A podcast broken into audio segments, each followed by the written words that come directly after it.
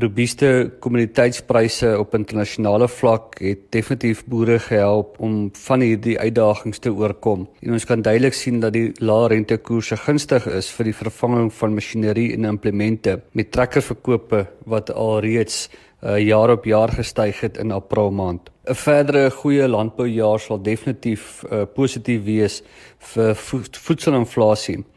Uh, wat die laaste tyd toegeneem het as gevolg van internasionale faktore en kommoditeitspryse. Ons het ook onlangs gesien dat die hoë mieliepryse effens afgekoel het op internasionale vlak wat baie positief is vir 'n uh, eh, algemene voedselinflasie in Suid-Afrika. En ons kan definitief weer eens 'n baie goeie landboujaar verwag in 2021.